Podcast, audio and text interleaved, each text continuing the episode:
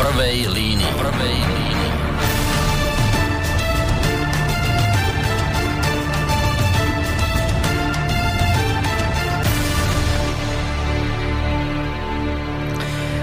Príjemný pondelkový podvečer, vážení poslucháči, vítajte pri počúvaní relácie v prvej línii. Už sme sa dlhšiu dobu, už to budú nejaké tie mesiace dozadu, čo sme sa z tejto relácie nepočuli. Uh, o to srdečnejšie vás z bansko bystrického štúdia v tejto chvíli krátko po 18. hodine uh, 26. augusta a zdraví uh, Boris Koroni. No, Prejdem hneď na vec, nebudem dlho chodiť okolo horúcej kaše, prejdem pomaličky k tej našej dnešnej téme. Prečo sme sa tu vlastne zišli? Tá téma je veľmi dôležitá, pretože ako iste viete, už o pár dní, konkrétne tento týždeň vo štvrtok, si budeme pripomínať 75. výročie Slovenského národného povstania. Budeme si pripomínať udalosť, ktorú radíme medzi najvýznamnejšie milníky našich vlastných dejín. Pre nás pre rádio Slobodný vysielač, ktoré práve v tejto chvíli počúvate, ide naozaj o mimoriadne dôležitú udalosť počas druhej svetovej vojny, ktorá sa udiala teda. Je nám samozrejme jasné, že nie všetko počas povstania slovenského ľudu e, bolo ideálne. Iste nebolo, ale to už tak vo vojnách býva. A ja by som povedal, že za všetky nespravodlivosti na ktorejkoľvek strane nesie vinu predovšetkým ten, kto toto vojnové besnenie rozpútal. A to neboli ani partizáni, nakoniec ani gardisti, ale bolo to nacistické Nemecko pod vedením Adolfa Hitlera. My keď sme toto o, internetové rádio pred šiestimi rokmi zakladali, tak sme sa inšpirovali pri hľadaní názvu práve slobodným slovenským vysielačom, teda rádiom, ktoré sa prihováralo ľuďom z Banskej Bystrice práve počas Slovenského národného povstania. Cez slovenský slobodný vysielač bolo povstanie vyhlásené, keď sa 30. augusta roku 1944 Bansko-Bystrické štúdio odpojilo od bratislavského vysielania slovenského rozhlasu a ozvalo sa pre niektorých iste dobre známe oznámenie pod takýmto znením upozorňujeme Slovákov a Slovenky, aby počúvali program, ktorý vysiela Banská Bystrica a nie program Bratislavy. Tí, ktorí počúvajú program Banskej Bystrice, nech upozornia všetkých svojich známych, že mimoriadne správy vysielame zo stanice Banská Bystrica. No a my sme presne týmto autentickým vyhlásením 14. januára roku 2013 v podstate štartovali vysielanie nášho internetového rádia. Prečo toto všetko spomínam? Už práve preto, aby aj z toho, čo teraz hovorím, bolo zrejme, že si Slovenské národné povstanie naozaj tu v Slobodnom vysielači vysoko vážime. A mňa o to viac mrzí, keď sa mi dostáva do rúk informácia ako práve z týchto dní. Tá informácia hovorí o tom, že mladí ľudia už o SMP veľa nevedia. Narážam teraz na prieskum agentúry AKO, ktorú si dalo vypracovať Múzeum Slovenského národného povstania tu v Banskej Bystrici. Možno ste tú informáciu zachytili, ona bola teraz všade možne rozoberaná v našich veľkých médiách, no, ale ak by ste to náhodou nevedeli, tak podľa tohto prieskumu väčšina mladých ľudí vo veku 15 až 20 rokov si chybne myslí, že partizáni v Slovenskom národnom povstaní zvíťazili. Významnú udalosť slovenských dejín si mília s nežnou revolúciou alebo s národným povstaním z 19. storočia. Skoro tretina mladých nepozná žiadnu osobnosť povstania a polovica nevie, vymenovať ani jednu slovenskú obec, ktorá bola vypálená nacistami. Aspoň približne správne uviedla obdobie trvania SMP len vyše polovica respondentov. Tu treba dodať, e, že pritom pred dvoma rokmi Ministerstvo školstva rozhodlo, že deviataci na základných školách budú mať o jednu hodinu týždenne dejepisu viac. A vtedajší minister školstva Peter Plavčan to odôvodnil práve potrebou boja proti narastajúcemu extrémizmu. Tak Niektorí odborníci hovoria, že ešte skoro robiť nejaké závery z tohto, ale už niečo naznačuje, že aké to zhruba má prínosy a výsledky. Toto všetko, o čom teraz hovorím, je samozrejme veľmi smutné zistenie a hoci by sa o tejto téme, konkrétne o tejto téme, že mladí ľudia už nevedia o SMP takmer nič, hovoriť iste malo a dalo dlhé hodiny, my dnes večer predsa len trošku zaostríme našu pozornosť iným smerom. Ja som hovoril doteraz o tom, aké žalostné poznatky má naša mládež o SMP. No ale teraz, ak by sme si dali ruku na srdce, uh, ako by sme v takomto prieskume obstáli my dospelí, Uh, tak zrejme v mnohých otázkach o SMP lepšie ako naša mládež, no ale ak by vás sa niekto následne opýtal, či viete povedať niečo viac o mládeži alebo o ženách pôsobiacich v SMP, zrejme by mnohí z nás uh, dopadli veľmi podobne ako tá naša mládež, ktorej už SMP dnes dokopy nič nehovorí. Uh, možno ešte tak niektorí by niekde z pamäte vyťahli meno Janko Giertli alebo Giertl, postavu chlapca z Jilemnického kroniky a to by bolo asi tak všetko k mládeži pôsobiacej v SMP. Pokiaľ by sme sa bavili o ženách pôsobiacich v SMP, tak asi by sme mená páčili z nás dospelých veľmi ťažko. No a práve preto som si povedal, že si treba v tomto smere naliať čistého vína a priznať si, pokiaľ teda ide o mladých a o ženy v SMP, tak že jednoducho v tomto ohľade naozaj máme veľké rezervy a bolo by s týmto niečo urobiť. Aspoň teda v rámci tých našich skromných možností, ktoré máme. No a tak som si povedal, že na pozadí významného to 75.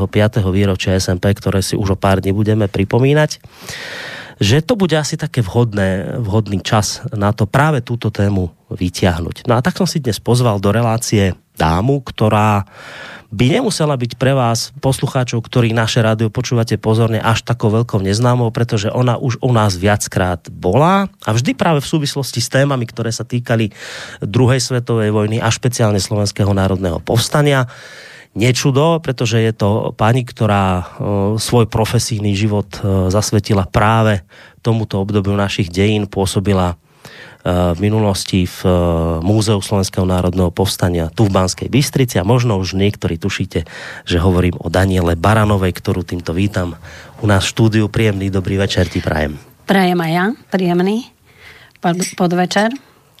A dúfam, že už sme sa dlhší čas nepočuli, keď mm-hmm. som tak bilancovala, takže máme jubileum aj my. Áno? Kedy Áno. sme tak posledne spolu? Posledne sme hovorili v 14. roku. 2014. A tak to máme ale teda riadnu pauzu. To, to máme. Som, a to by som teda nepovedal, no, že už... takže máme. To čo sme sa tomuto, čo sme sa tejto problematiky uh. nevenovali. Ale to je všetko OK, tak v poriadku. Život to prináša a máme, to starosti je... a povinnosti. Takže, Ale tak máme rest. Ja si myslím, že tento rest by sme mohli trošku tak uh, zjemniť minimálne tým, že nie len touto reláciou, ale možno si potom ešte dáme ďalšiu, však o tom konec koncov povieme. Ano. Asi skôr ku koncu relácie, lebo my tam ešte máme aj iné témy pripravené k SMP. No a mňa to teší o to viac, lebo naozaj, e, keď otvoríš tému mládež a ženy v SMP, tak to je ako sa hovorí, toho ako šafranu, to znamená, že strašne málo. To nenájdeš dokopy nič o tom na internete, možno niekde v knihách, áno, neviem. Pokiaľ ide o internet, je tam toho veľmi málo. Čiže to chcem hneď aj na úvod tejto relácie povedať, že to, o čom budeš vlastne ty dnes rozprávať, to sú mimoriadne cené informácie, ku ktorým sa bežne poslucháč nemá ako dostať. Je to veľmi komplikované, tie zdroje neexistujú na internete, alebo veľmi málo ich je. Čiže toto chcem, aby sme si hneď uvedomili na úvod, že toto sú informácie, ktoré tu dnes odznejú pre mnohých úplne nové. Zároveň ale ešte teda, kým ťa pustím k slovu, poviem, že samozrejme dobrý podvečer prajeme vám, vážení poslucháči. Táto relácia, tak ako ktorákoľvek iná, je vysielaná naživo, to znamená, že sa do jej priebehu budete môcť zapojiť aj vy. Máme tu telefón s číslom 048 381 0101, takže ak budete mať nejakú otázku, smelo nám môžete zatelefonovať alebo prípadne vyjadriť názor, či už teda kladný alebo nejaký negatívny, už ako len chcete. Prípadne nám môžete písať aj maily na adresu studiozavináč slobodnyvysielac.sk a potom je tu ešte možnosť reagovať cez našu internetovú stránku, keď si kliknete na zelené tlačidlo otázka do štúdia. Ja si samozrejme uvedomujem, že túto reláciu vysielame v netradičnom čase, takto o 6. sme v podstate ešte nikdy nevysielali, ale Isté téma bude zaujímavá a predpokladám, že mnohých z vás zaujíme natoľko, že sa aj nejakým spôsobom ozvete a zapojíte sa do tohto nášho dialógu. Skôr ale ako prejdeme k mládeži a k ženám v SMP, predsa mi len nedá opýtať sa ťa na ten prieskum, o ktorom som hovoril v úvode. To je čerstvá vec, ktorú si dalo vypracovať Múzeum SMP a vyšli z toho v podstate katastrofálne výsledky, kde zistujeme, že väčšina mladých ľudí, väčšina mladých ľudí proste o SMP dokopy nič nevie. Keď to poviem zjednodušene, niektorí povedali, no, že to som zgeneralizoval dobre zhruba väčšina mladých ľudí nič o SMP nevie. Alebo dokopy nič. Málo. Tak, no čo na to vravíš? Na tieto zistenia? No, tak je to dosť akože zaražajúce, že v podstate mm, nevieme, a hlavne tá mladšia generácia o tom nevie, ale to je aj naša chyba. Možno, že my k tým mladým ľuďom nepristupujeme um, takým spôsobom, aby sme sa s nimi o tejto problematike rozprávali. Pretože Slovenské národné povstanie to, je nieč, to bolo niečo úžasné. Keď som čítala aj dobovú tlač, tak napríklad o nás Slovákoch nikto nevedel. Hej. Vystupovali sme ako Československo, potom samozrejme, že ako bol Sloven, Slovenská republika, mm-hmm. boli sme vtedy na strane Nemecka, stali sme sa vlastne takým vazalským štátom. Takže nejako, nejako sme unikali tej pozornosti, ale poprvýkrát, kedy sme na seba upozornili ako slovenský národ, tak to bolo práve v tomto slovenskom národnom povstaní toho 29. augusta v 44. roku. Že uh, už uh, proste bolo to niečo úžasné a o tejto akcii písali e, anglické noviny. Napríklad aj americké New York Times napísal, že malé 4. E, septembra 1944 bola taká krátka správa, že Slovensko e, povstalo.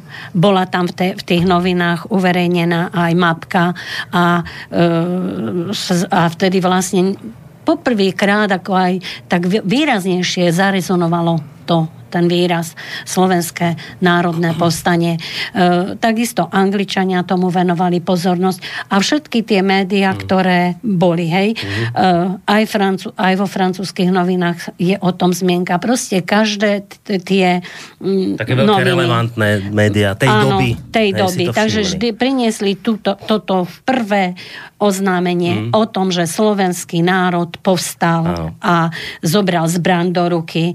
Čiže Takže boli ma to, pretože ja som mala rodičov v Slovenskom národnom povstaní. Ja sa priznám obidvoch, jak ocina, tak maminu. Potom som poznala tým pádom, že som robila Múzeu SMP a ja som poznala mnohých ľudí, lebo ja som rada chodila aj na tie stretnutia tých odbojárov, ktoré boli, lebo tam sa človek strašne veľa toho mm-hmm. dozvedel.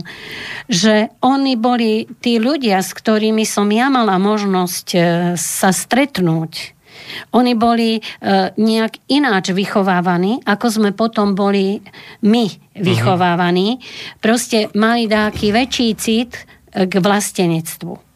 A ja si myslím, lebo dneska, keď niekto povie, že je vlastenec, tak je nejako označený, že je šovinista, neviem čo. Hej, hej. Ale človek by mal byť na niečo, čo, čo ho v histórii zviditeľní, tak mal by byť na to, na to hrdý. Ale oni neboli, e, pros, proste oni boli hrdí na to, že sú, Slova, že sú akože Slováci jedno s druhým. Oni bojovali za Československú republiku, za obnovenie Československej republiky.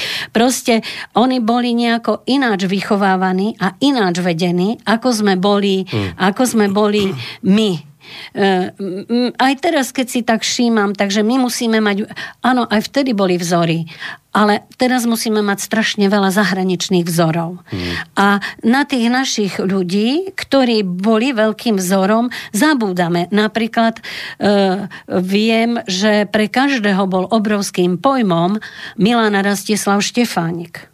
Čiže to, bol, to, to bola taká osobnosť Slovákov, ako na to treba. Hej? Čiže oni boli na to, tí Slováci hrdí, boli hrdí aj na Štúra, e, proste na svoje dejiny. A, a ja teraz... mám taký pocit, že my teraz sme nie na ten, tie naše uh-huh. dejiny e, hrdí, že nie sme hrdí ani na to slovenské národné povstanie.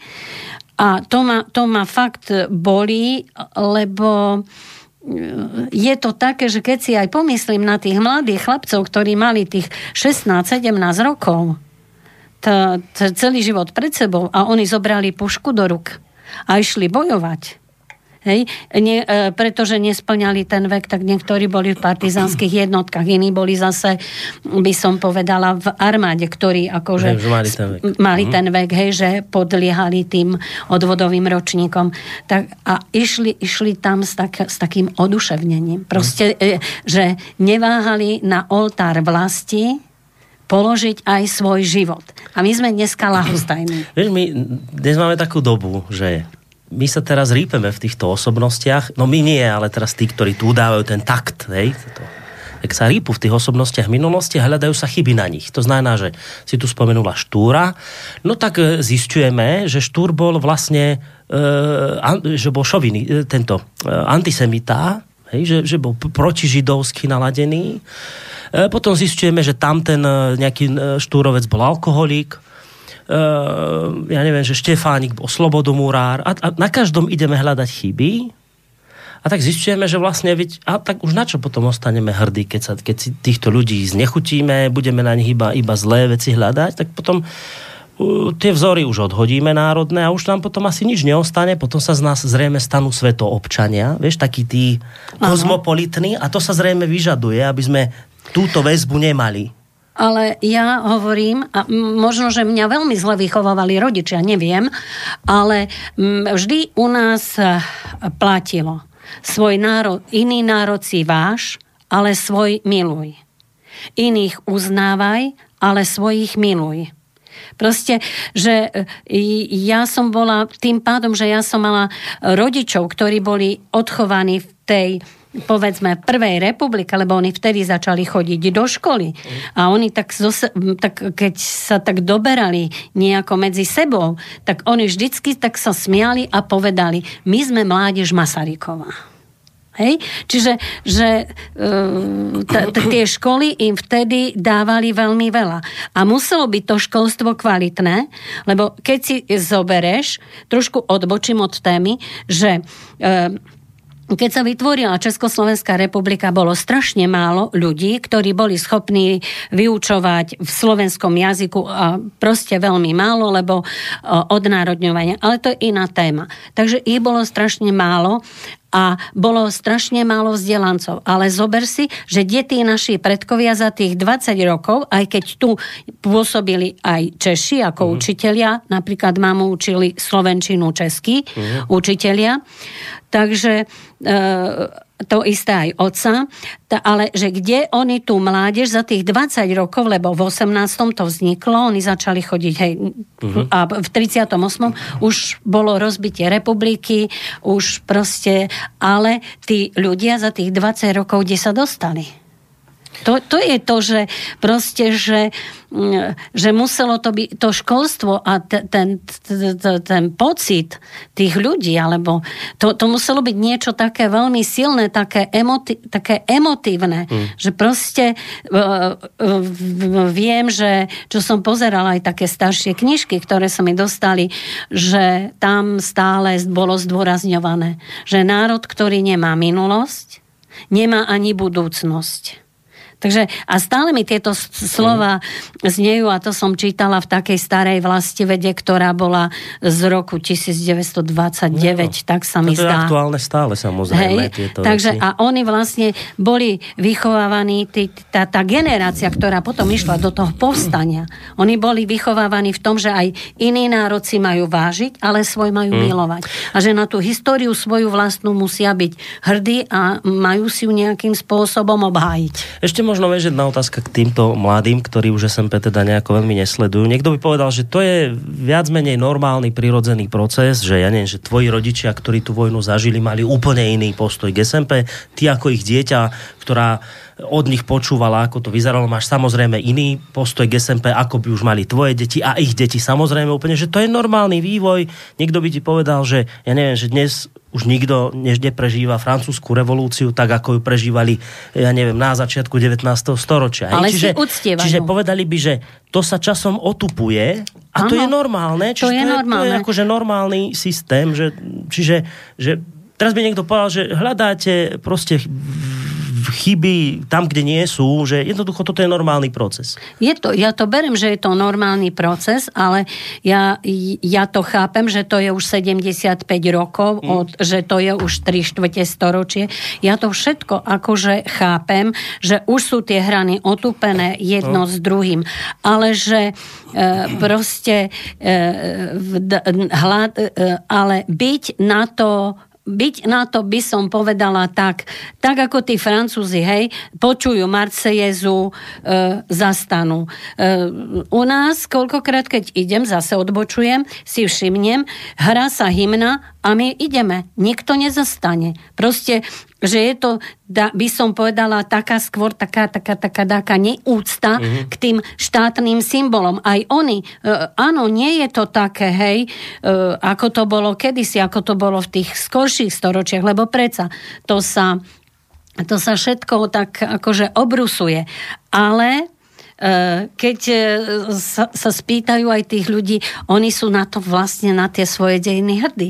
Oni vedia aspoň tie mm. základné. A my máme tak, že eh, v, v, kol, v, koľky, v koľkých domácnostiach nie sú, lebo ja si myslím, že ja hovorím, že mne sa páčil ten prístup, ktorý mal náš starý učiteľ, že on od nás nechcel roky mm. na dejepise on chcel príčinu súvislosť. Mm. Prečo to tak bolo? Ako sa, prečo sa to, čo sa od, od, od, napríklad odrážalo uh, v za, zahraničí, ako sa to odrazilo u nás na Slovensku?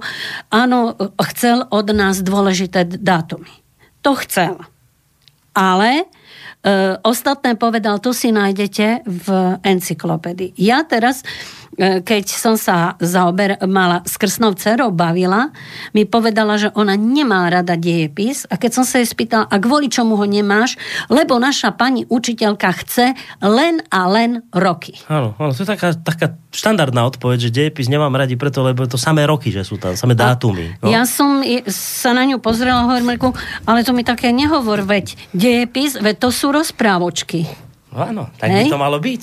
Že, uh-huh. že sa začne rozprávať, že napríklad e, dejepis patril k mojim obľúbeným predmetom aj kvôli tomu, že učiteľ doniesol nejakú knižku, e, treba, ak sa preberal, pre, aká téma sa preberala, e, prečítala sa stať, on nás uviedol do toho obdobia,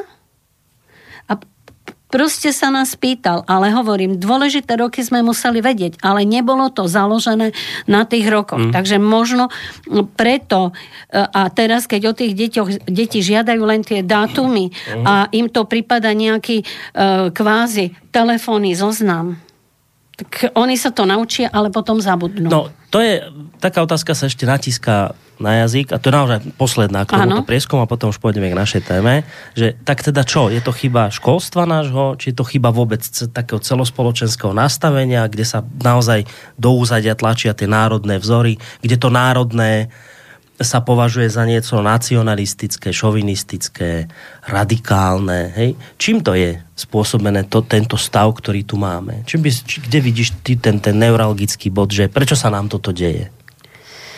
Vieš, niekto ti povie, no preto, lebo na školách nevyučujú deti to, čo by mali. si, že by bola na vine e, škola, alebo ja, alebo ja si myslím, že to je celý, celý hmm. taký komplex, že, e, sa že my sa v súčasnosti vy, tak a ja patrím medzi nich, že keď sa mi niečo nechce, tak sa vyhovorím, že nemám čas. Ale napríklad, e, že robí to tako, ja si myslím, že keby sa tí učitelia dohodli, tak ako to bolo napríklad e, u nás na škole, že sa dohodla slovenčinárka a dejepisár, zobrali nás a išli sme treba na tie cintoríny, hej, v rámci tých, tých hodín, a kde nám to bolo nám deťom dávané takou nenásilnou formou, Hej, že boli sme napríklad pri hroboch e, jednak dejateľov, potom sme, ktorí sú na, tu v Bystrici pochovaní, potom sme boli zase, e, keď sme preberali niečo k vojne, tak sme zase boli pri hroboch z prvej svetovej, z druhej svetovej vojny a tak. A bolo to takou nenasilnou formou a že človek si to, e, človek si to zapamätal, že oni nám tam niečo povedali, potom sme prišli do školy a na, na Slovenčine sme dostali trebar sloh, a to, čo sme zažili, sme mali dať na papier. A že my sme to nebrali od tých učiteľov tak, že nás, nám niečo vnúcujú, ale mm. že oni nás dokázali vťahovať do toho deja. A ja si myslím, že keby tie deti boli vťahované do toho deja, E, tak by to, hmm. tak, by, tak by asi tento problém nebol, ale robí to nie e, proste násilnou formou. Hej. Skôr takou, takou formou prechádzky, že ide, rozpráva sa a že potom to, to dieťa si to nejako zapamätá a keď z tej školy odíde, tak bu, niečo predsa v ňom len utkvie a potom, keď má svoju rodinu, tak e, každý chodíme páliť napríklad sviečky, hej, na to, toho 1. novembra. Tak keď sa zastavia, zastaví sa pri nejakom tom hrobe, tak by vedel povedať niečo, že kto tam leží a tak.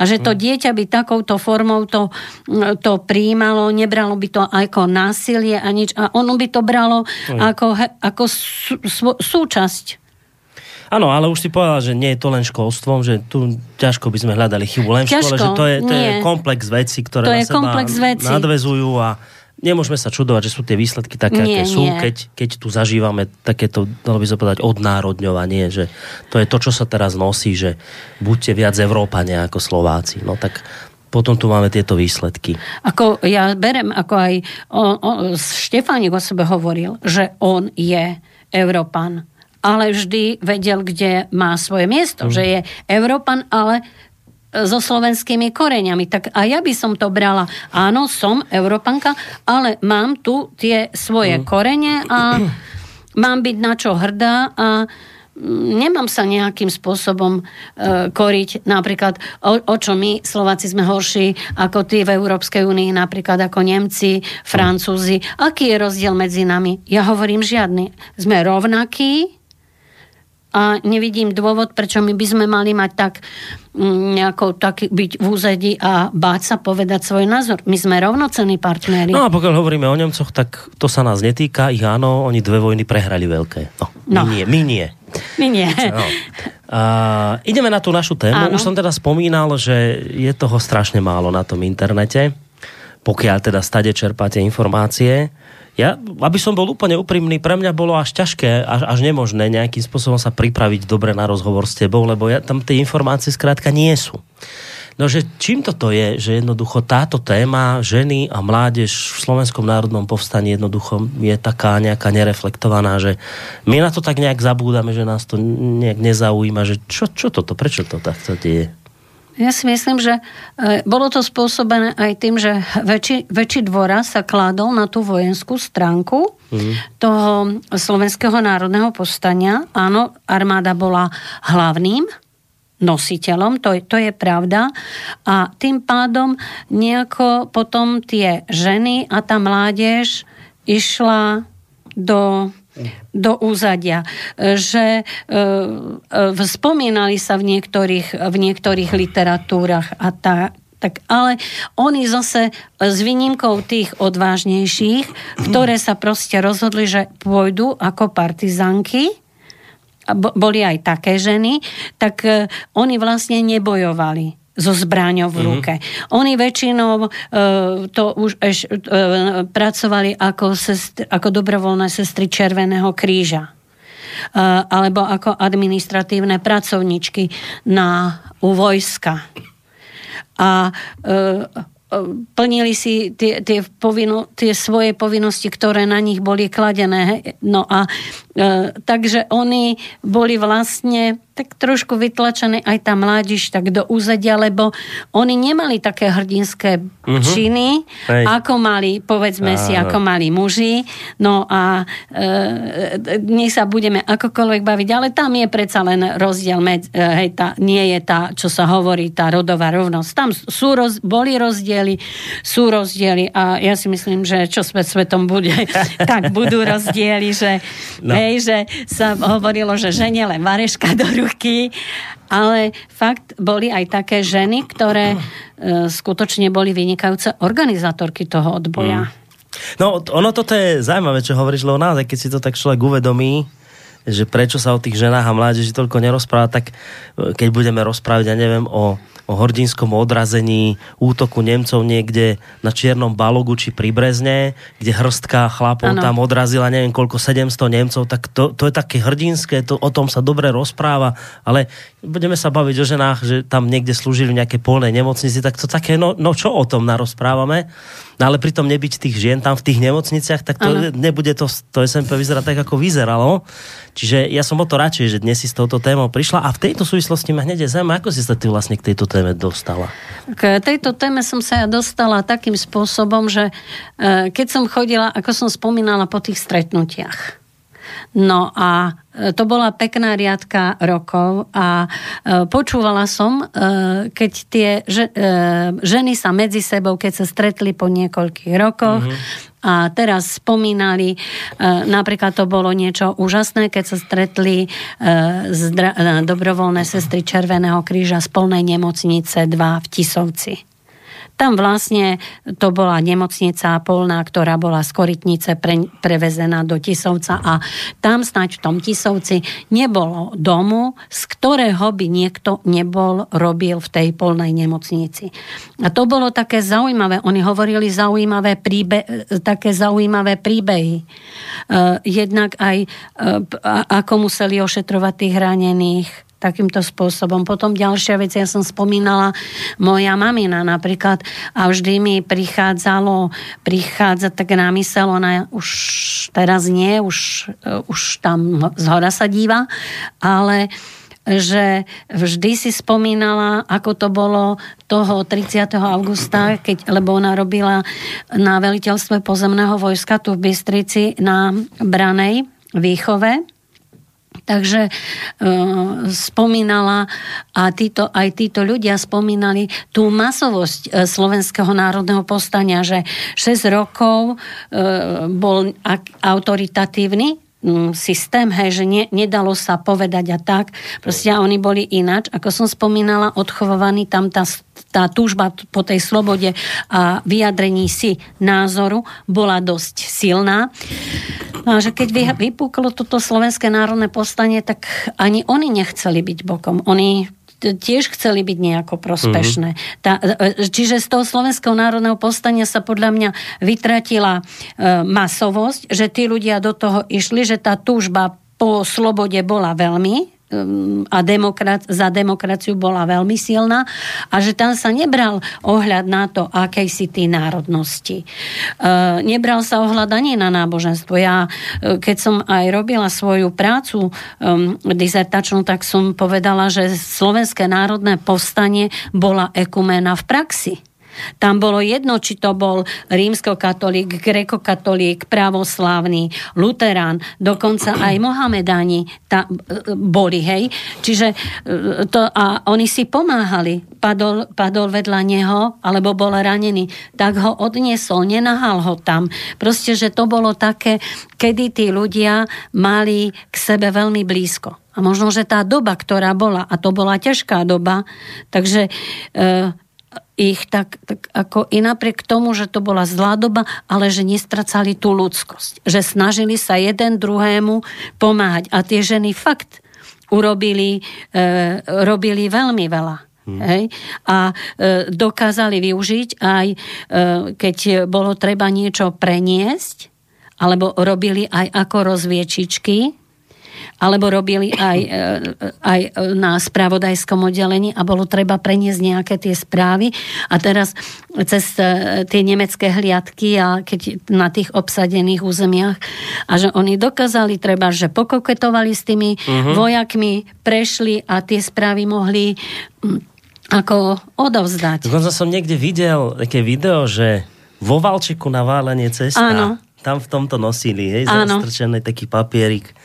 A naozaj potom, keď je tá žena, tak uh, je taká nenápadnejšia v tomto smeru. by to človek tak neočakával, že bude žena tu s partizánmi No, a čo tu nesie nejaký valček husu hu, dade v, v košíku. Na takéto práve najviac.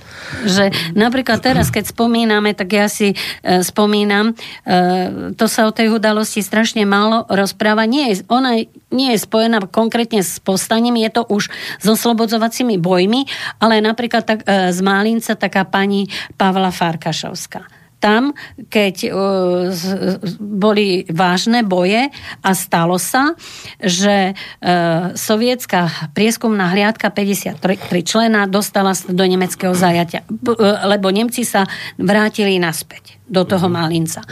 A e, teraz sa poukrývali, kde sa vedeli e, v rôznych humnách, teraz tí ľudia sa im snažili a fakt sa im, im pomáhali. Najviac ich bolo ukrytých na evanielickej fare. Mm, no, hore keďže, na povale. A, v n, stajni. Stajni? Stajni. A teraz e, e, táto pani išla do, svojho, do svojho chlievika nachovať prasiatka uvidela tam tohto sovietského vojaka. No a nemohla ho dnu zobrať, lebo tam boli samozrejme Nemci. Hej, obec bola obsadená. Tak ona e, prišla na to, že najväčšie bezpečie bude tam, kde sú tí ostatní, lebo oni tí malinčania vedeli o tom. Toto je, by bola tiež krásna téma.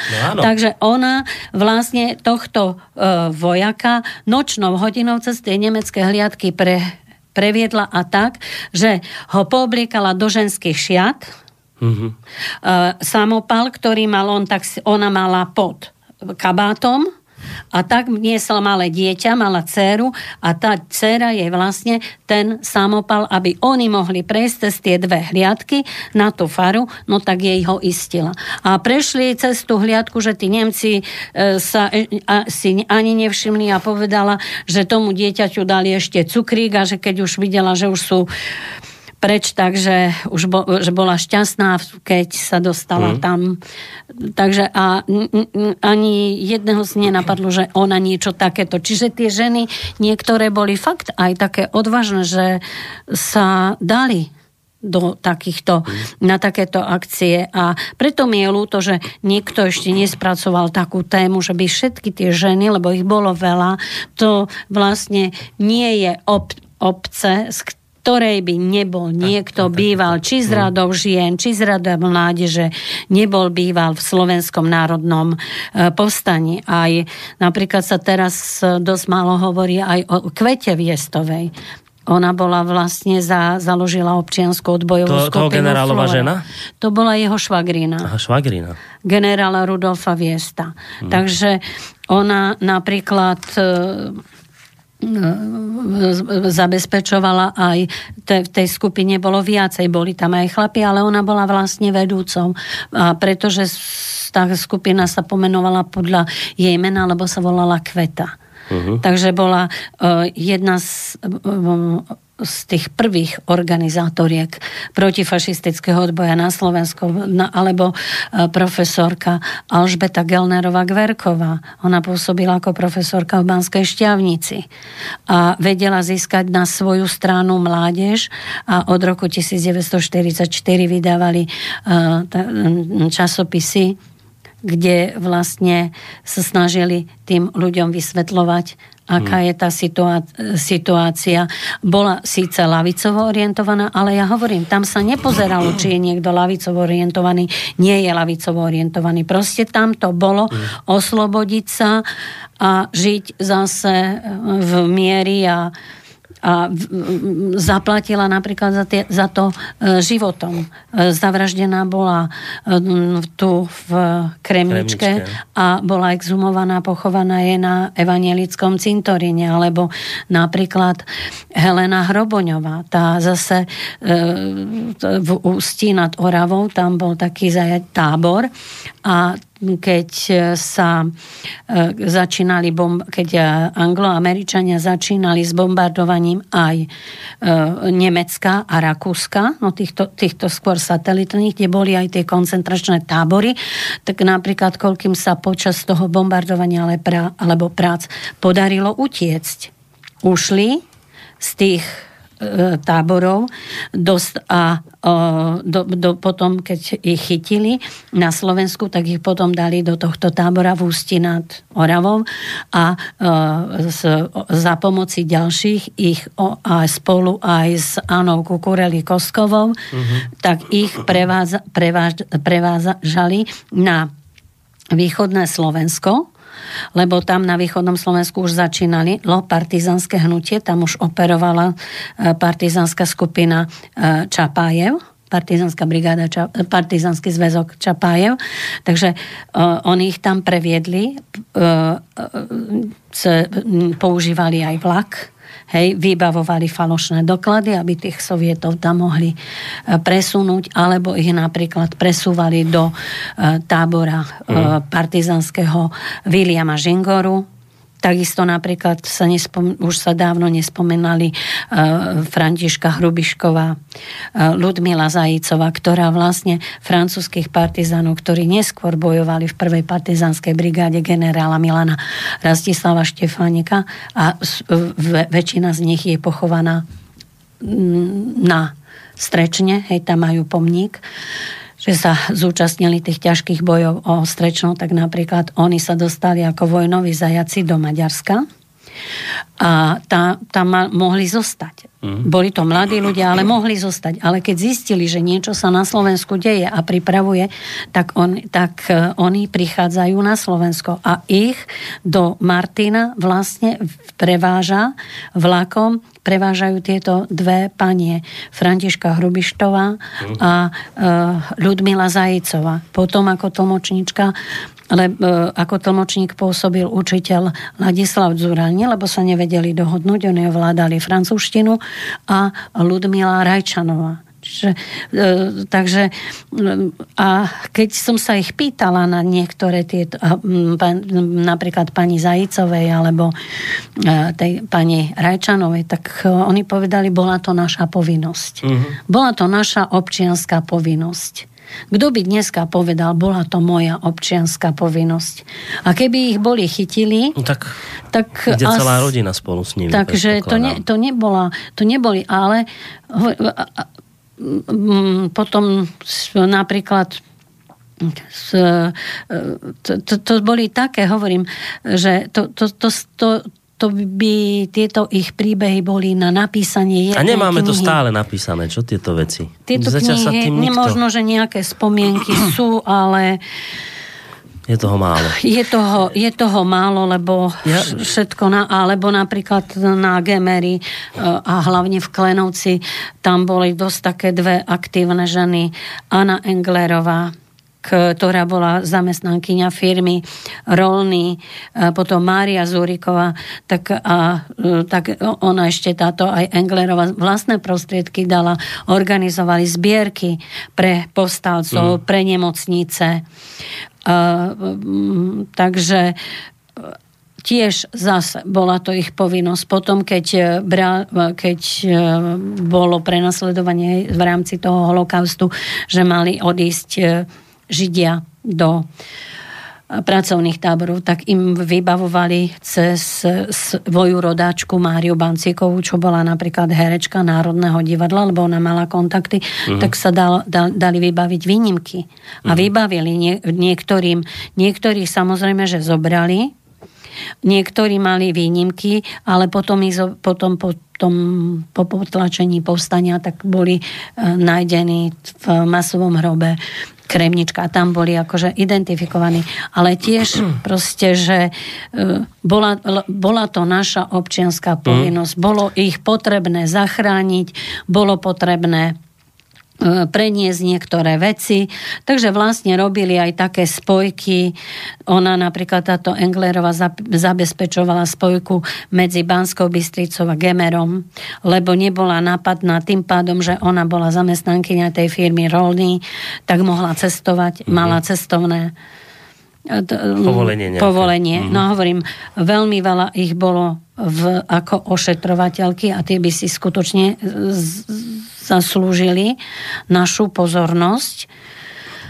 A e, e, z tých ošetrovateľiek, tak spomeniem, ona, ma, ona bola Ruska, ale žila na Slovensku, volala sa Praskovia Šovčíková, tak ona vlastne pôsobila ako ošetrovateľka e, v prvej Československej armáde, v postaleckej armáde a ona vlastne bola hneď v tej prvej línii. Keď tí prví vojaci boli ranení, tak ona ich ošetrovala, do, dávala do bezpečia. Čiže ona vlastne bola po boku tých, tých vojakov. Mm. Potom padla pravdepodobne, lebo jej osud bol potom už neznámy, mm-hmm. takže asi padla do rúk nepriateľov a niekde ju asi zavraždili. No, Dáme si mi o malú chvíľku hudobnú prestávku, ale pred tou pesničkou ešte predsa sa mi jedna vec žiada povedať. Keď si spomenula ten málinec, mne srdce podskočilo, to ani nevieš. Ja som si to dokonca aj pripravil, že na toto poukážem, lebo ja som na Málinci vyrastal ako chlapec. Tam som mal rodinu, ja som práve ako chlapec mňa tieto príbehy veľmi zaujímalo. Ja som tiež tam po tých starých ľuďoch po dvoroch sedával a oni mi kade čo rozprávali, aj takí povstalci, čo boli, aj, aj, aj ženy, ktoré teda samozrejme v povstaní nebojovali, ale a to, túto príhodu práve mi rozprávali, ako vlastne tých Rusov vytlačili a tí, čo ostali v dedine, tak potom ich schovali. Ja som to počul tak, že časť z nich bola aj hore na povale tej fáry. Ale čo chcem povedať je, keď aj, je to aj o mládeži dnes, nie len o ženách, že Eh, mi hovorili, že malé deti im tam v košíku dali si taký koš, akože idú nachovať koňa, tam sa tam slama a pod tým bolo jedlo pre tých hore ano. partizánov. A teraz ale čo?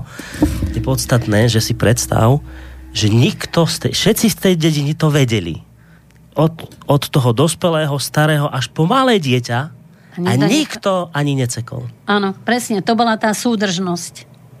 Lebo vedeli, že ak by náhodou niekto cekol, tak celá hor- dedina horí. Proste to bola tá srd... Tá ale deti, ako, vieš, deťom, de... ako to deťom vysvetlíš? A, ale... deti, a tie deti to proste vedeli a, oni, a, a dieťa riskuje svoj život, ide s tým košom popri nemeckom ano. vojakovi a on vie, že keď mu to prehrabne, tak je koniec. A malé deti proste tam nosili jedlo a nikto nepovedal, z tých detí nikto nepovedal nič tým Nemcom. Eh, ja si myslím, že keď je taká vážna situácia, že aj tie deti sa snažia správať ako dospelí. A napríklad teraz, keď hovoríš o týchto malých deťoch, tak mňa tiež napadla taká, taká myšlienka, keď som eh, spracovávala tieto témy, tak eh, týka sa záchrany židovských malých detí. Tak e, a na tejto záchrane sa, on bol správca židovského, e, vlastne správca e, v Liptovskom Mikuláši sirotenca volal sa Vladimír Kuna. Mm. A on tam mal židovské deti. A tie židovské deti spávali spolu s tými ev- evangelickými sirotami Hej. na jednej postielke. A keď tam prišli aj gardisti a no, tým deťom, že dávali čokoládky, cukríky, len aby prezradili, mm-hmm. tak to bolo tak silné, že tie deti ani za tie cukríky nepovedali, že ona Hej. na príčni spí a že to die, dievčatko je treba židovka, alebo neprezradili. Proste, že snažili sa pocho- možno, že aj tí ľudia im tak nejako povedali a chceli sa tie deti vyrovnať, hej, tým Takže chceli, cítili takú veľkú zodpovednosť. No ja, vieš čo, ja dúfam, že máš pravdu v tom, že keď je taká že vážna situácia, tak to s ľuďmi spraví takéto zázraky. Ano. Ja teda si neprajem samozrejme, aby tu to takáto ja. vážna situácia vznikla, ale ak by, nedaj Bože, k nej došlo, tak dúfam, že naša mládež by nebonzovala za nový mobil a iPhone, ktorý by jej niekto ponúkol. Dúfam, že by to tak nebolo, aj keď teda nie som si celkom istý, že či nás už ten konzum natoľko nepokazil. Chcem veriť tomu, čo hovoríš, že teda keď nastanú takéto ťažké časy, tak ľudia sú iní ako bežne v tých mierových časoch. No, budeme mi v našom rozhovore pokračovať, ale už rozprávame sa skoro hodinu, uh-huh. tak ideme si trošku oddychnúť hudobne. Ty si dnes z ťabe je taká trošku hudobná dramaturgička, nie úplne, lebo jednu pesničku si, som si vybral ja, ano. jednu si si vybrala ty.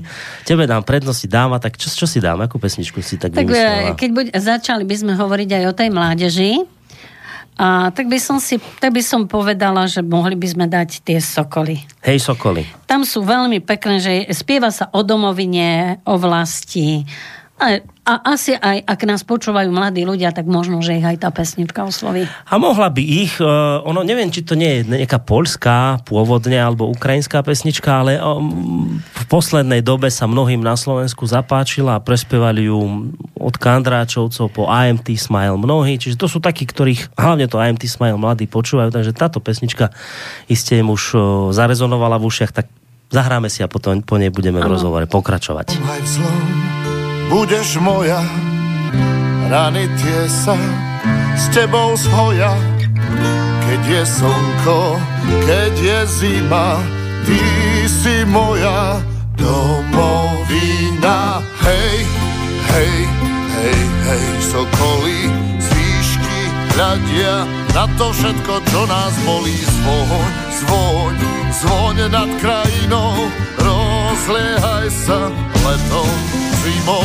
Hej, hej, hej, hej, sokolí z výšky hľadia na to všetko, čo nás bolí. Zvoň, zvoň, zvoň nad krajinou, rozliehaj sa, zvoň, zvoň, zvoň.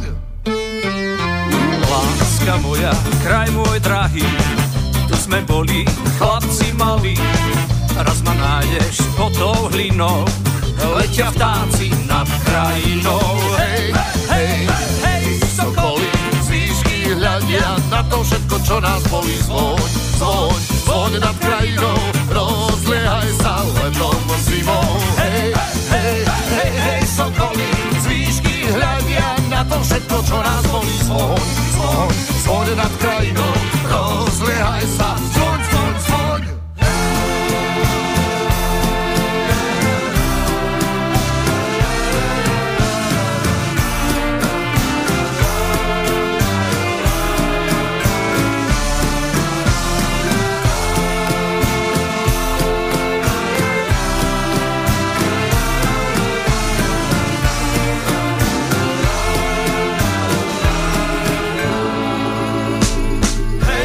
Hej, des tam, kde čorní vody, sír na koňa, kozak molody, pláče molodá divčina, ide kozak čukaj. Hej, hej, hej, sokoly, z výšky hľadia na to všetko,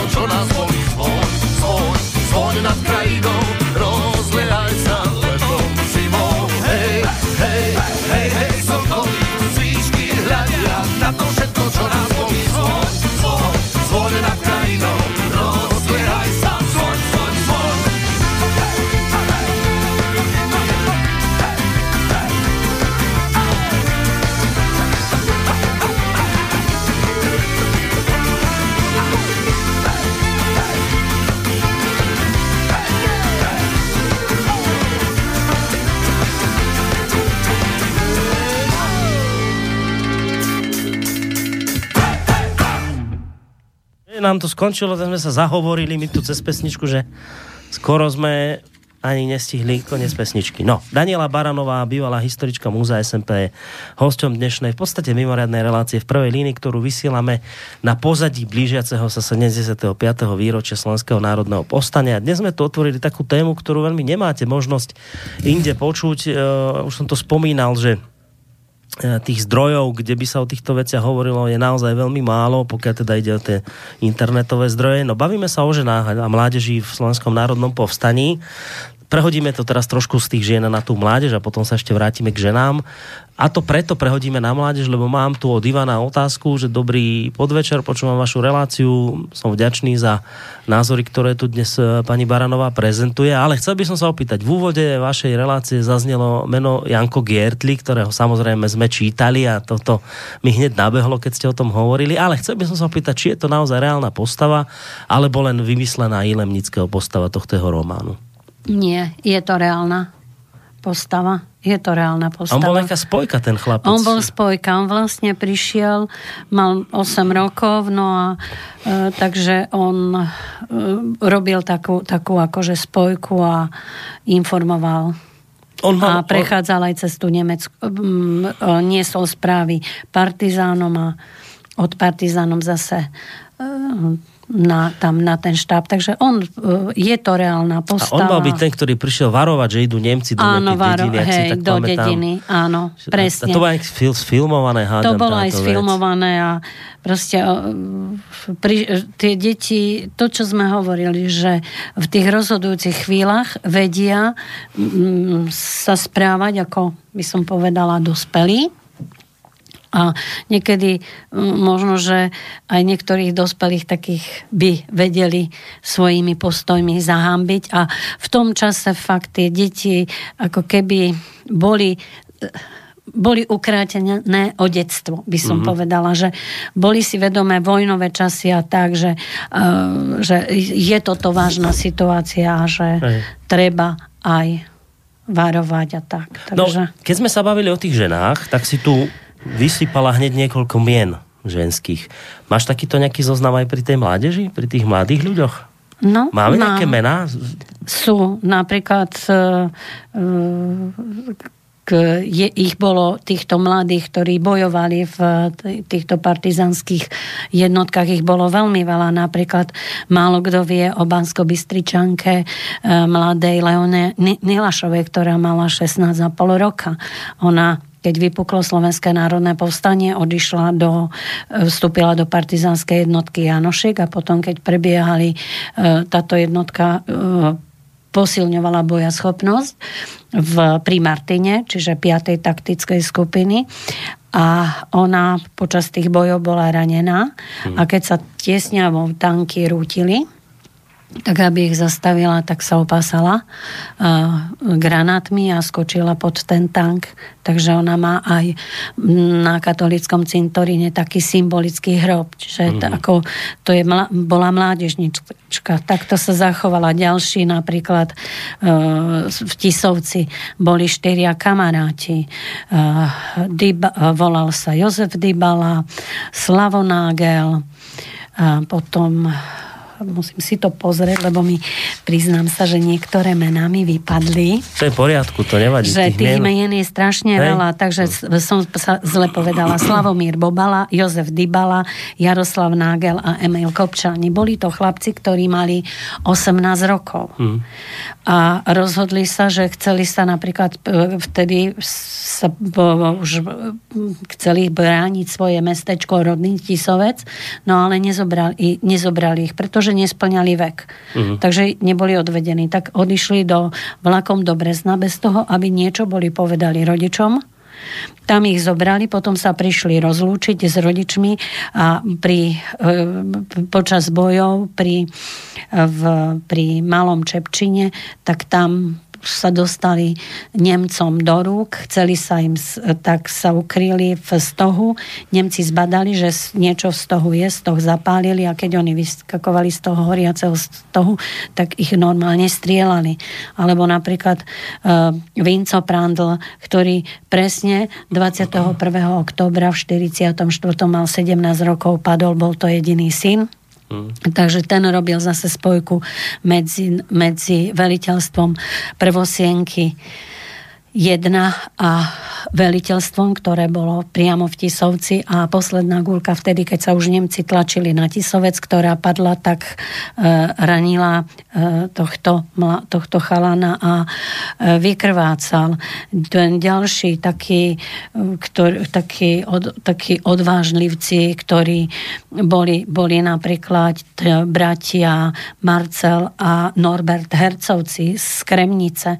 Marcel Herci, tak tak trošku známejší, lebo on písal aj o postalecké básne. Uh-huh. Tak uh, bo, boj, zúčastnil, zúčastnil sa bojov ako príslušník 5. partizanského oddielu e, Gejzu Lacku z 1. partizanskej brigády generála Milana Rastislava Štefánika. E, z Bystrice to boli napríklad bratia Teodor a Tomáš Rosenbergerovci, ktorých potom rodičia identifikovali na, v masovom hrobe na na Krtičnej, mm, Jan Brodsko. E, napríklad aj v Slobodnom slovenskom vysielači pôsobili mladí ľudia. E, ako technik tam pôsobila Rastislav e, Španiel. Ten dokonca, keď tak vydával aj falošné pasíšajny, uh-huh. ktoré, ktoré zistili cez pani Halašovu, že aké sú tie nové pasíršajny. A keďže to písmo sa zhodovalo s písmom, e, so strojom, ktorý bol na evangelickej fare u pána farára Holčíka, tak si e, rozmnožili e, na tieto pasíršajny a on vedel napodobniť veriteľa Zicher, z Hajzdinstu podpis, tak to podpisoval. Taký ta, na, a ďalej napríklad... A to čo boli tie Tie šajny, čo tam... Pasír Shine to bola priepustka, že sa môže pohybovať. Aha. Lebo keď nás Nemci, keď Nemci už obsadili jedno doby, me, mesto, tak um, museli mať všetko pod kontrolou, tak sa museli niektorí ľudia hlásiť a keď chceli niekde opustiť mesto, tak museli mať túto priepustku, uh-huh. aby mohli sa ďalej ako uh-huh. do ďalšieho miesta uh, presunúť. To bol vlastne boj s banditmi. Uh, ďalším takým napríklad chlapci z e, škola leteckého dorastu pod velením nadporučíka Minku, tí sa zúčastnili, to boli tam chlapci, ktorí mali od 18 do 20 rokov, zúčastnili sa bojov pri e, e, Červená skala, Telgard, Vernár, potom boli presunutí na úsek Prievica Handlová, v, tom, v tomto uh, vlastne za, zabezpečovali, posilňovali obrany schopnosť druhej a štvrtej taktickej skupiny. Uh, niektorí mladí zase odišli do zahraničia. Ja hovorím, že a keď aj odchádzali tak od, do, te, do toho zahraničia, tak sa zapájali do toho protifašistického odboja. Či už ako letci Eh, anglického kráľovského letectva, však veď boli uh, tri perúte boli stíhacie, ktoré pozostávali z Čechoslovákov mm. a jedna bola bombardovacia. Na, napríklad uh, sa vyznamenal Otto Smith, ktorý veril aj anglickej uh, 127. perúti padol a pri mesto, v Belgicku pri meste Zvole, ale proste e, odišli do zahraničia a hmm. tam, sa, tam, sa, tam, sa zapá, tam sa zapájali potom napríklad ženy tie pôsobili aj v nemocniciach, keď aj odišli. No, veľa mládežníkov odišlo, a najmä čo boli prenasledovaní z rasových dôvodov, tak odišli k partizánom. Napríklad taká mladá Edita Ernstová Drory, tá bojovala v Sitne a bola v, to, v tej partizanskej, keďže e, mala nastúpiť do e, v rámci deportácií, tak ušla dohovor mm. a ona od 42. roku bola v tých horách ako mladá, mala 16 rokov, hm. keď ušla. Takže, a to neboli určite e, ľahké, to neboli ľahké časy. No, Takže a, a tá, tí, tí mládežníci tí e, to vedeli, akože tých je, je, strašne, je strašne veľa. Napríklad Milan Marček, ktorý e, ktorý e, bol tiež, mal 16 rokov ako partizán, padol. Toho ubili na smrť pažbov. Po hrozné one, chlapci napríklad, ktorí boli z Moštenice. Teodor Šimko, ten tiež hroznou smrťou zomrel. Z veľmi úzko som spomínala Alžbetu Gelnerovú Gverkovú, tak veľmi úzko s ňou spolupracovali súrodenci Zora a Jan Abrahamovci. Tých zavraždili v, a neskôr boli identifikovaní tam v Kremničke, tam sa popravovalo. Áno, popravovalo, hej. Alebo napríklad v súrodenci Vančovci. Hej, e, tiež boli zapojení do povstania a potom zatkli otca a celú rodinu vyvraždili v Kremničke. Tých, tých, takýchto, týchto ľudí bolo, bolo strašne veľa aj tých, hovorím aj tých dievčat, hmm. tie mladé dievčata, napríklad taká Žofia Stankovičová z Rejdovej, tak to bola, to, to hovorili o nej, že ona bola tak odvážna dievča a taká dobrá strelkyňa, že ona normálne v partizanskej brigáde Stalin, ktoré velil eh, kapitán Novák, tak ona, ona ešte lepšie strieľala z tej pušky, ako tí, tí muži. Hej? A, a plnili títo mládežníci aj funkciu rozviedčíkov. To, a, iba trošku ti skočím do toho, prepáč, že to, to som sa chcel aj spýtať a v podstate si mi už na to odpovedala týmto, čo hovoríš, že ja som chcel, že či tí mladí ľudia a, a poťažmo teda aj ženy, že či oni boli skôr len v polohe nejakých spojok a, a prípadne sa starali o ranených a tak, ale teraz počúvam, že aj tie dievčatá dokonca, že ano. priamo v bojoch, že oni bojovali, že strieľali. Hej, že aj, aj dievčatá mladé. Áno. Napríklad e, sestry Margita a Katarína Chuťkové, tie boli v partizanskej brigáde e, Stalin, tak tie pôsobili tam aj ako, e, spravo, ako aj spravodajkyne, ale zároveň aj ako rozvie, rozviečičky a Katarína tá pôsobila aj ako taká, aj ako ostrelovačka, čiže nemala problém s puškou. Ich e, viacej bola známejšia ich sestra v tom bývalom režime Elena Litvajová Hej? Ale aj ona mala napríklad, tieto boli trošku staršie, ale v tom čase Litvajová mala 16 rokov.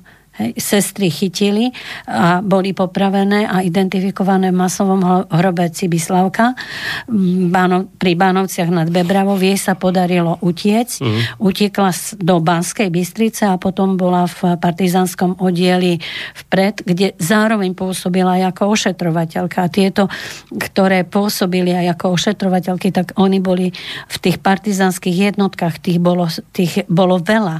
Tak oni boli napríklad v tej prvej línii, kde sa strieľalo. Uh-huh.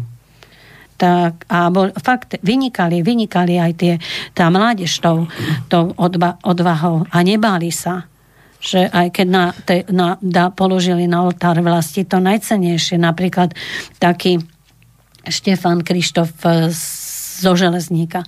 Ten, ten mal uh, tiež, keď mal 19 rokov, tak do odboja bol zapojený už skorej a keď mal 19 rokov presne na jeho narodeniny ho e, popravili na Kraskové tým, že ho veša, od, o, popravili obesením na hrušku, ale ne, nepoužili pri tom uh, povraz, uh-huh. ale použili krávskú reťaz.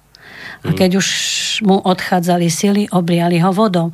A tento, tento toto divadlo v úvodzovkách prebiehalo nieko, niekoľkokrát. Hej? Mm. A už po, keď mal posledné sily, tak zavolal, že len aby povedali máme, že kto je, ale proste, že ne, nebali sa tí Je. ľudia. Alebo napríklad, keď som robila aj kremničku, tak uh, tí ľudia, keď som tam pochodila po nich, tak hovorili, že do dediny bolo počuť také mladé hlasy, keď, keď kričali, nech žije sovietský zväz, alebo tak, že hej, že proste už aj keď vedeli, že stoja na to priekopov, ale sa nevzdávali. Ešte, ešte pred popravou zakričali. Zakričali, Aha. hej, čiže sú to také, by som povedala, že sú to fakt také silné príbehy, že Mm, keď sa keď tak nad tým človek rozmýšľa, takže ako by sa on zachoval v tej, v tej, v tej hroznej situácii, ale, ale nikdy, aj keď chceli od nich e, vybiť,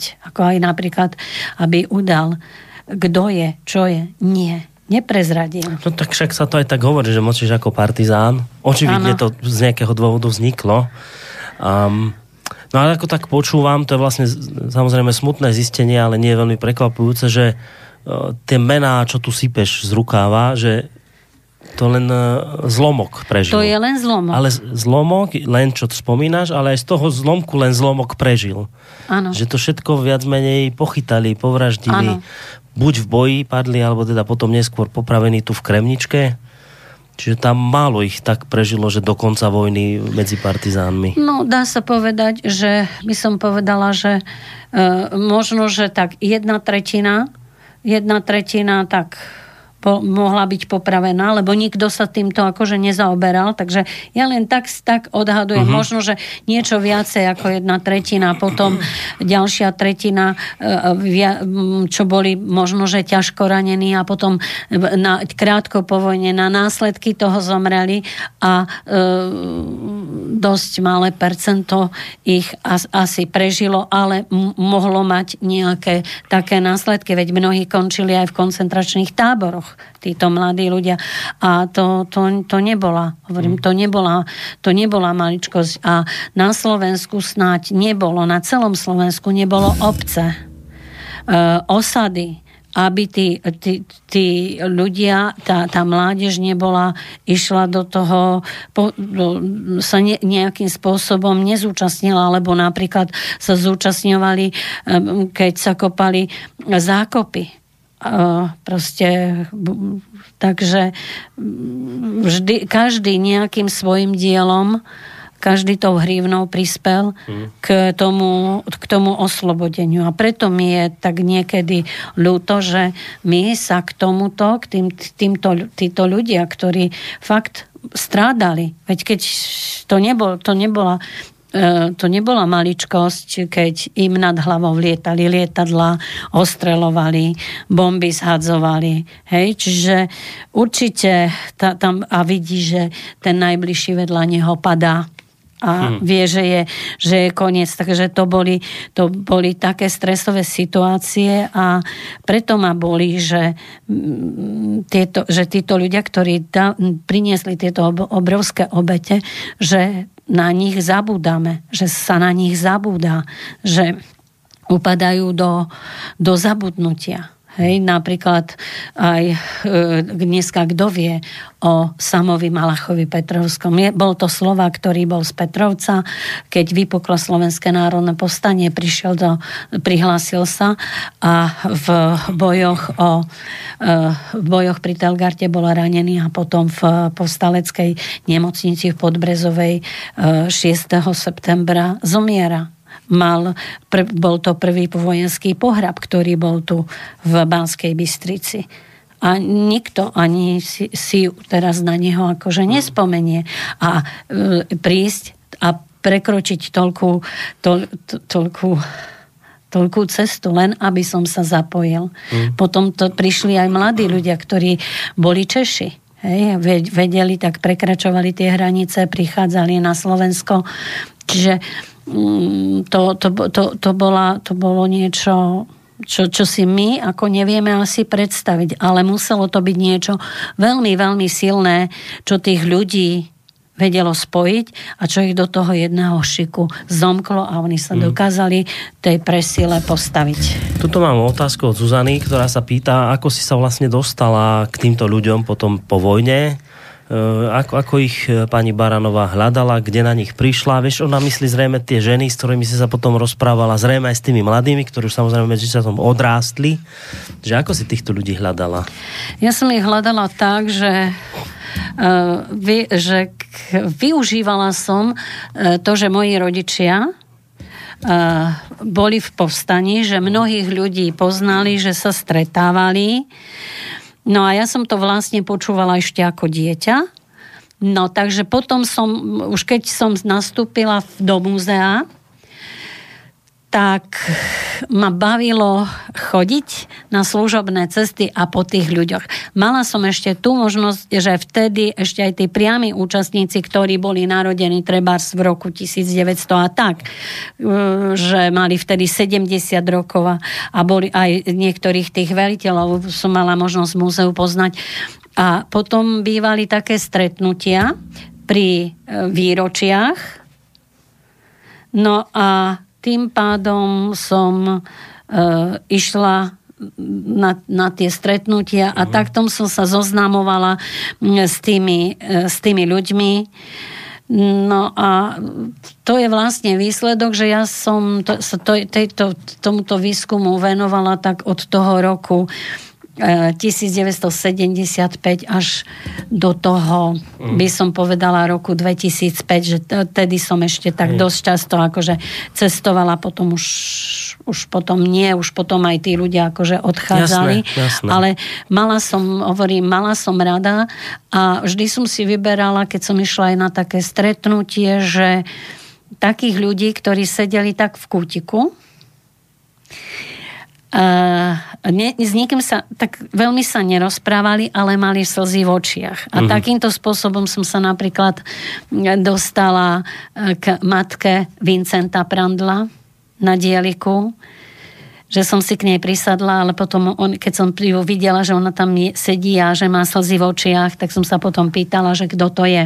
Mm-hmm tak mi tie, tie známe z toho tisovca povedali, že to je mama Vínska prandla, o ktorom sme ti hovorili. Hej, že napríklad aj to bolo veľmi kruté, že to bol jediný syn, ktorý bol veľmi talentovaný a napríklad mne potom bolo veľmi ťažko, keď som sa stretla s jeho veliteľom, Jaroším, ktorý mal už, keď sme sa my stretli, tak mal tý, z tých 70, mm-hmm. 7, 78 rokov a mal slzy v očiach a tú smrť tohto chlapca si on vyčítal, že on ho nemal e, zobrať, ale že on povedal, že keď nemôžem ostať tu na veliteľstve, tak ja idem k partizánom. Tak on si myslel, že ho uchráni tým, že bol veľmi šikovný, motorky ovládal, takže mu robil tú motospojku medzi dielikom a veliteľstvom tej, tejto prvosienky, ktorá bola v Tisovci na Mestskom úrade. No a takže potom, keď ho našli, tak Nemci ho nedovolili pochovať. Čiže ľudia sa hm. nemohli zúčastniť ani pohrabu a tí rodičia si tú truhlu toho jediného syna viezli na takom malom uh, vozíčku na cintorín, celým Tisovcom. Takže to tiež na mňa zapôsobilo a tej tete sa to asi, lebo ja som ju potom volala teta, lebo sme sa tak zblížili. Takže to boli, hovorím, to boli nezabudnutelné tie príbehy, mm. ako som spomínala tú uh, Pavlu Farkašovskú, že to, že že a, tak som sa zoznámila s Englerovou, že e, Zúrikovou, že oni, ne, oni si nerobili žiadne tie zásluhy. Absolutne. Že brali to ako som už niekoľkokrát povedal, ako svoju povinnosť. No, idem ťa trošku prerušiť, e, lebo máme poslucháča na telefónnej linke, tak si poďme vypočuť jeho otázku. Príjemný dobrý podvečer. E, dobrý podvečer. Ja by som chcel v podstate niekoľko takých postrehov v podstate len v stručnosti z takého detského pohľadu, že môj otec mi hovoril, že keď bol malý chlapec, vlastne sledoval súboje nemeckých a sovietských e, lietadiel a bral to skôr ako takú zábavu a vôbec si neuvedomal, že by mu hrozilo nejaké nebezpečenstvo. Čiže e, naozaj mnoho, hlavne tých mlad, mladých ľudí si často neuvedomovalo až do poslednej chvíle, že vlastne aké, v akom sú nebezpečenstve počas nejakých bojov a podobne. No a potom z, to, z toho, čo ste spomínali na začiatku, že dneska akože už tej mládeže naozaj málo, málo detí vie, že čo bolo Slovenské národné povstanie, alebo že vlastne čo bolo príčinou, ako prebiehalo. Tak e, za socializmu my sme to mali z toho tzv. komunistického pohľadu, že v podstate e, dlho na začiatku školského roka, potom na konci školského roka. Stále sa to spomínalo, takže, takže nakoniec e, pomaly z toho vyplývalo, že na, na pozadí Slovenského národného povstania prebiehal taký nevýznamný konflikt, ako bola druhá svetová vojna. E, takže niekedy to bolo až v podstate také prí, príliš e, predimenzované ohľadom toho glorifikovania povstania. No a podstate ešte tak len pre zaujímavosť, že uh, ja aj spolužiaci sme veľmi nemali rád, radi ten uh, 29.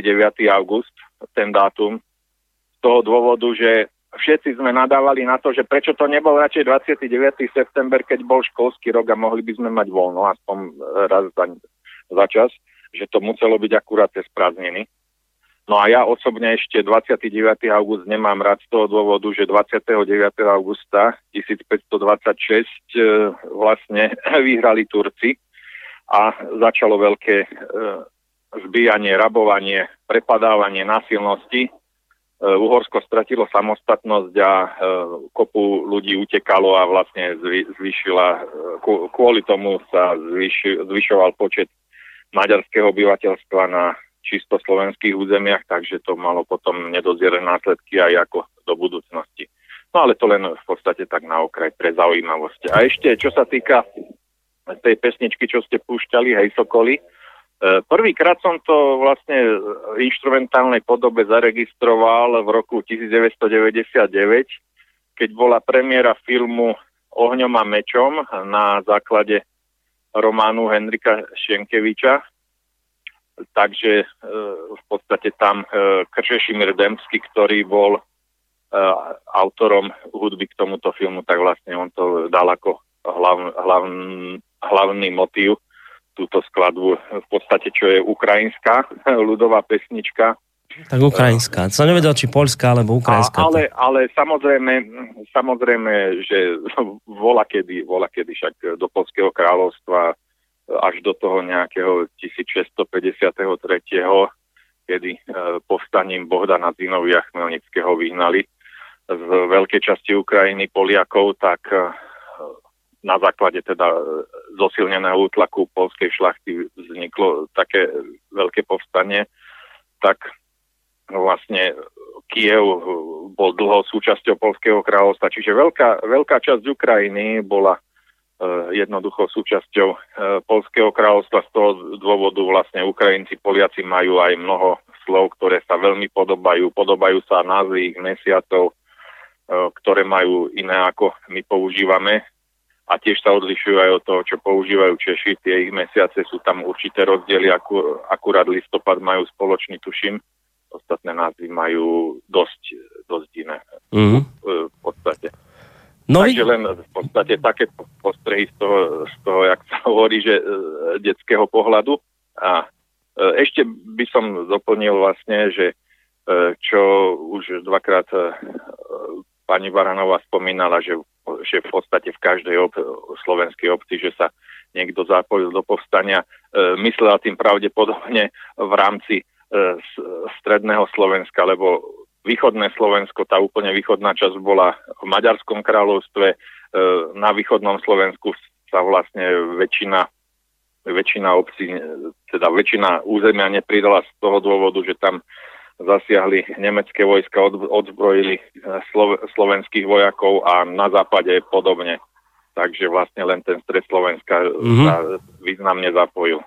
No ďakujeme veľmi tak pekne. To, to je asi všetko. Ďakujeme za telefonát, majte sa pekne do počutia. Tak asi áno, že tam, tam sa bavíme väčšinou, o tom. Väčšinou to bolo tak, že stredné Slovensko, ja som to brala ako, Hej. že stredné Slovensko, nevynímajúc ani niektoré tie e, oblasti okolo Bardejova. Uh-huh že stadiaľ potom, keď vypuklo povstanie, tak niektorí sa snažili prebiť na povstalecké územie, no a potom napríklad e, aj tí na západe, ktorí boli, tak e, mi nedá nespomenúť napríklad, určite je známa e, herečka Eva Kristínová so svojou sestrou, tak oni boli, tak oni tiež prišli vlastne zo západného Slovenska na stredné Slovensko. A viac, viacerí takíto, že keď už vypuklo to povstanie, tak takže e, sa presunuli. Ale myslela som vlastne tie e, obce stre, stredoslovenského Hej. kraja. Hej. Ale hovorím, aj z východu sem sa presunuli niektorí po vlastnej osi, aj zo západného Slovenska, takže... No a k tej veci, ktorú poslucháč spomenul ohľadom e, toho, že za socializmu sa to tlačilo vrchom spodkom z SMP, túto vec som neotváral dnes práve preto, lebo máme inú tému o mládeži a o, ženia, o ženách. Ehm, my sme tomuto už venovali v minulosti relácie a vy ste sa postavili naozaj tak dosť nestranne na môj vkus, čo sa mi páčilo objektívne k tejto otázke. Ehm, áno, to SMP bolo zneužívané mnohými, bolo. Mnohými skutočne, ale to je teraz iná otázka, ktorú riešiť nebudeme. Máme dokonca relácie nejakých 9 minút. Viem, že by si ešte chcela nejaké tie ženy spomenúť. Ešte by som tak poďme chcela, k ním ešte. Chcela spomenúť niektoré tie, tie ženy, ktoré boli, tak napríklad nedá mi ako nespomenúť e, e, tie, ktoré pôsobili a odišli akože dohovor. E, bola to napríklad Mária Gulovičová, ktorá pôsobila ako tlmočníčka americkej vojenskej misii a ona s nimi od, odišla do hovora.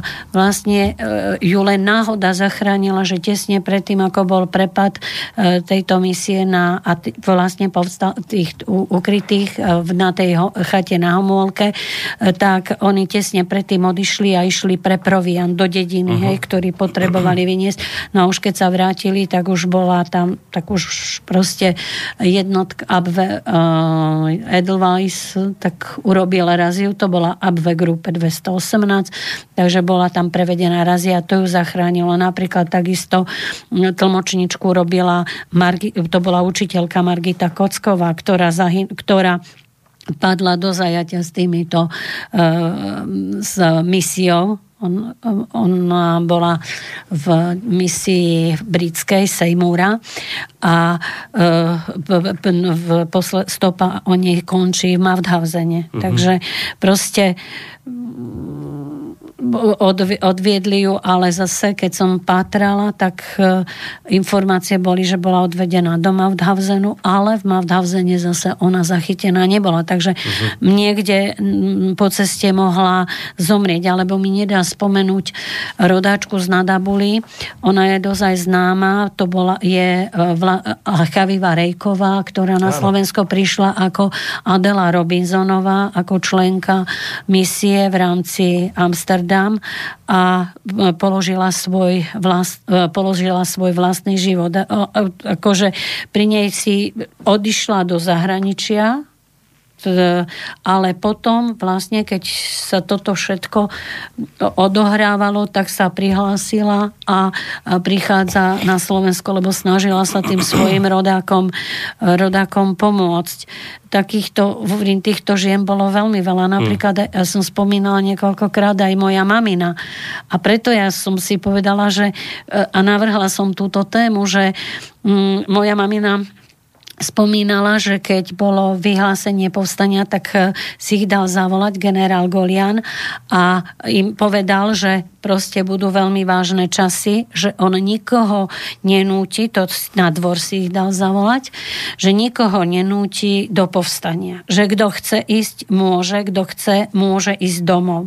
Ale tí, ktorí sa rozhodnú, že chcú sa zapojiť do povstania, tak musia zložiť slub novej Československej republike. To som našla teraz tie jej spomienky. Mm. A ona sa rozhodla ako som spomenula, že ona do toho povstania ide. Tak ona do toho povstania išla, no a bola príslušníčkou tretej taktickej skupiny. Tí, ktorí by to chceli spochybniť, tak v tom čase a bola aj, je aj vedená v organizačnej štruktúre e, vojenskej e, obranej oblasti číslo 1 tam vystupuje ako Mária Levková, lebo ona v tom čase bola slobodná. Uh-huh. Takže on, po, potom po reorganizácii bola v tretej taktickej skupine, no a bola vo zvolenie a keď e, museli jednotky ustúpiť, tak bola dva mesiace v horách. Padli napríklad do nemeckého zajatia a ona sa vždy smiala, lebo mala nedožitých 98 rokov, povedala, že asi preto tak dlho hm. žije, lebo ju už mali za mŕtvu. Mm-hmm. Totiž to rodina o nej absolútne nič nevidela, len niekto im prišiel povedať, že videli, že moju maminu a tú jednotku Nemci vedú do hovor. Potom počuli strieľať a keďže oni nemali žiadne správy o tej Jasné. mojej mame, tak už boli mm-hmm. oblečení v čiernom, takže jej sa potom podarilo vďaka tlmočníkovi vysekať. Ten povedal, v, nechcela hovoriť, aj keď vedela nemecky, tak nechcela hovoriť nemecky, tak on ju vysekal, že ona sa len tak ako náhodne dostala k ním, uh-huh. že ona s nimi nemá nič, ale ešte predtým, ako ju viedol na výsluch, volal sa Anton Liška, bol požmajster zo Spiskej Novej Vsi, to som jej potom zistila, tak e, on jej zobral vojen, e, vojenské doklady uh-huh. a zobral aj e, tú golianku. Uh-huh. No takže na výsluchu nemala nič také, čo by ju bolo kompromitolné. Takže ona sa takýmto spôsobom dostala. No a keď prišla domov, tak napríklad e, jej mama bola úplne prekvapená, že Marina, a ty žiješ? Hm. A ona zase si myslela, že niečo doma sa udialo, keď, sú, keď oni boli v čiernom. Takže toto ma tak, na, tak napadlo, že proste, že aké tie osudy boli rôzne, že aké tie osudy boli rôzne a napríklad ma potešilo, keď som našla aj e, básnická zbierka, ten Igric, tak tam je báseň, ktorá je venovaná vyvolávanie Márie, ktorá je venovaná mojej mamine. No ale čo? Áno. Ha. Teda, no ono by bolo o čom rozprávať, len ja už tak po očku pozerám po hodinách a tie, sú, tie sú naozaj neúprosné budeme musieť skončiť, ale ja som spomínal, že by sme si ten rest 5-ročný mohli trošku odmáznúť tým, že by sme pokojne v týchto témach mohli pokračovať, možno aj takto pondelok. Nehovorím, že hneď ten ďalší. Áno. Ako sa ti bude dať, a mohli by sme či už túto tému ešte doklepnúť, alebo prípadne potom máme veľkú tému polných nemocníc. Ja by som myslela, že do, mohli by sme toto doklepnúť mm-hmm. a potom aj tie polné nemocnice. Je to veľmi, by som povedala, také zaujímavé. Ale ďalšia vec je zaujímavá aj tieto vysielačky, ktoré boli. No? Aj slobodný slovenský no, vysielač. tak to by sme veľmi radi túto reláciu si popočúvali. lebo ako som v úvode hovoril, ten nás inšpiroval vlastne k nášmu vzniku. Takže z toho, čo teraz rozprávame, je očividné, že budeme v týchto rozhovoroch pokračovať. Vy sa všetko, vážení poslucháči, dozviete včas z nášho programu. Na dnes teda končíme. Lúčim sa s Danielou Baranovou, bývalou historičkou Múzea Slovenského národného povstania. Ďakujem ti veľmi pekne Nemá za za rozhovor. No a ja sa s vami, teda Boris Koroni, rúčim tiež a rozlúčime sa s vami peknou pesničkou, ona je taký, taká partizánska a spievajú horehronský viachlasný spev. Tak takýmito horehroncami sa rozlúčime, majte sa pekne a pesný, pekný zvyšok večera vám prajeme. Do počutia. Ticho nozie rosa pada, do, do.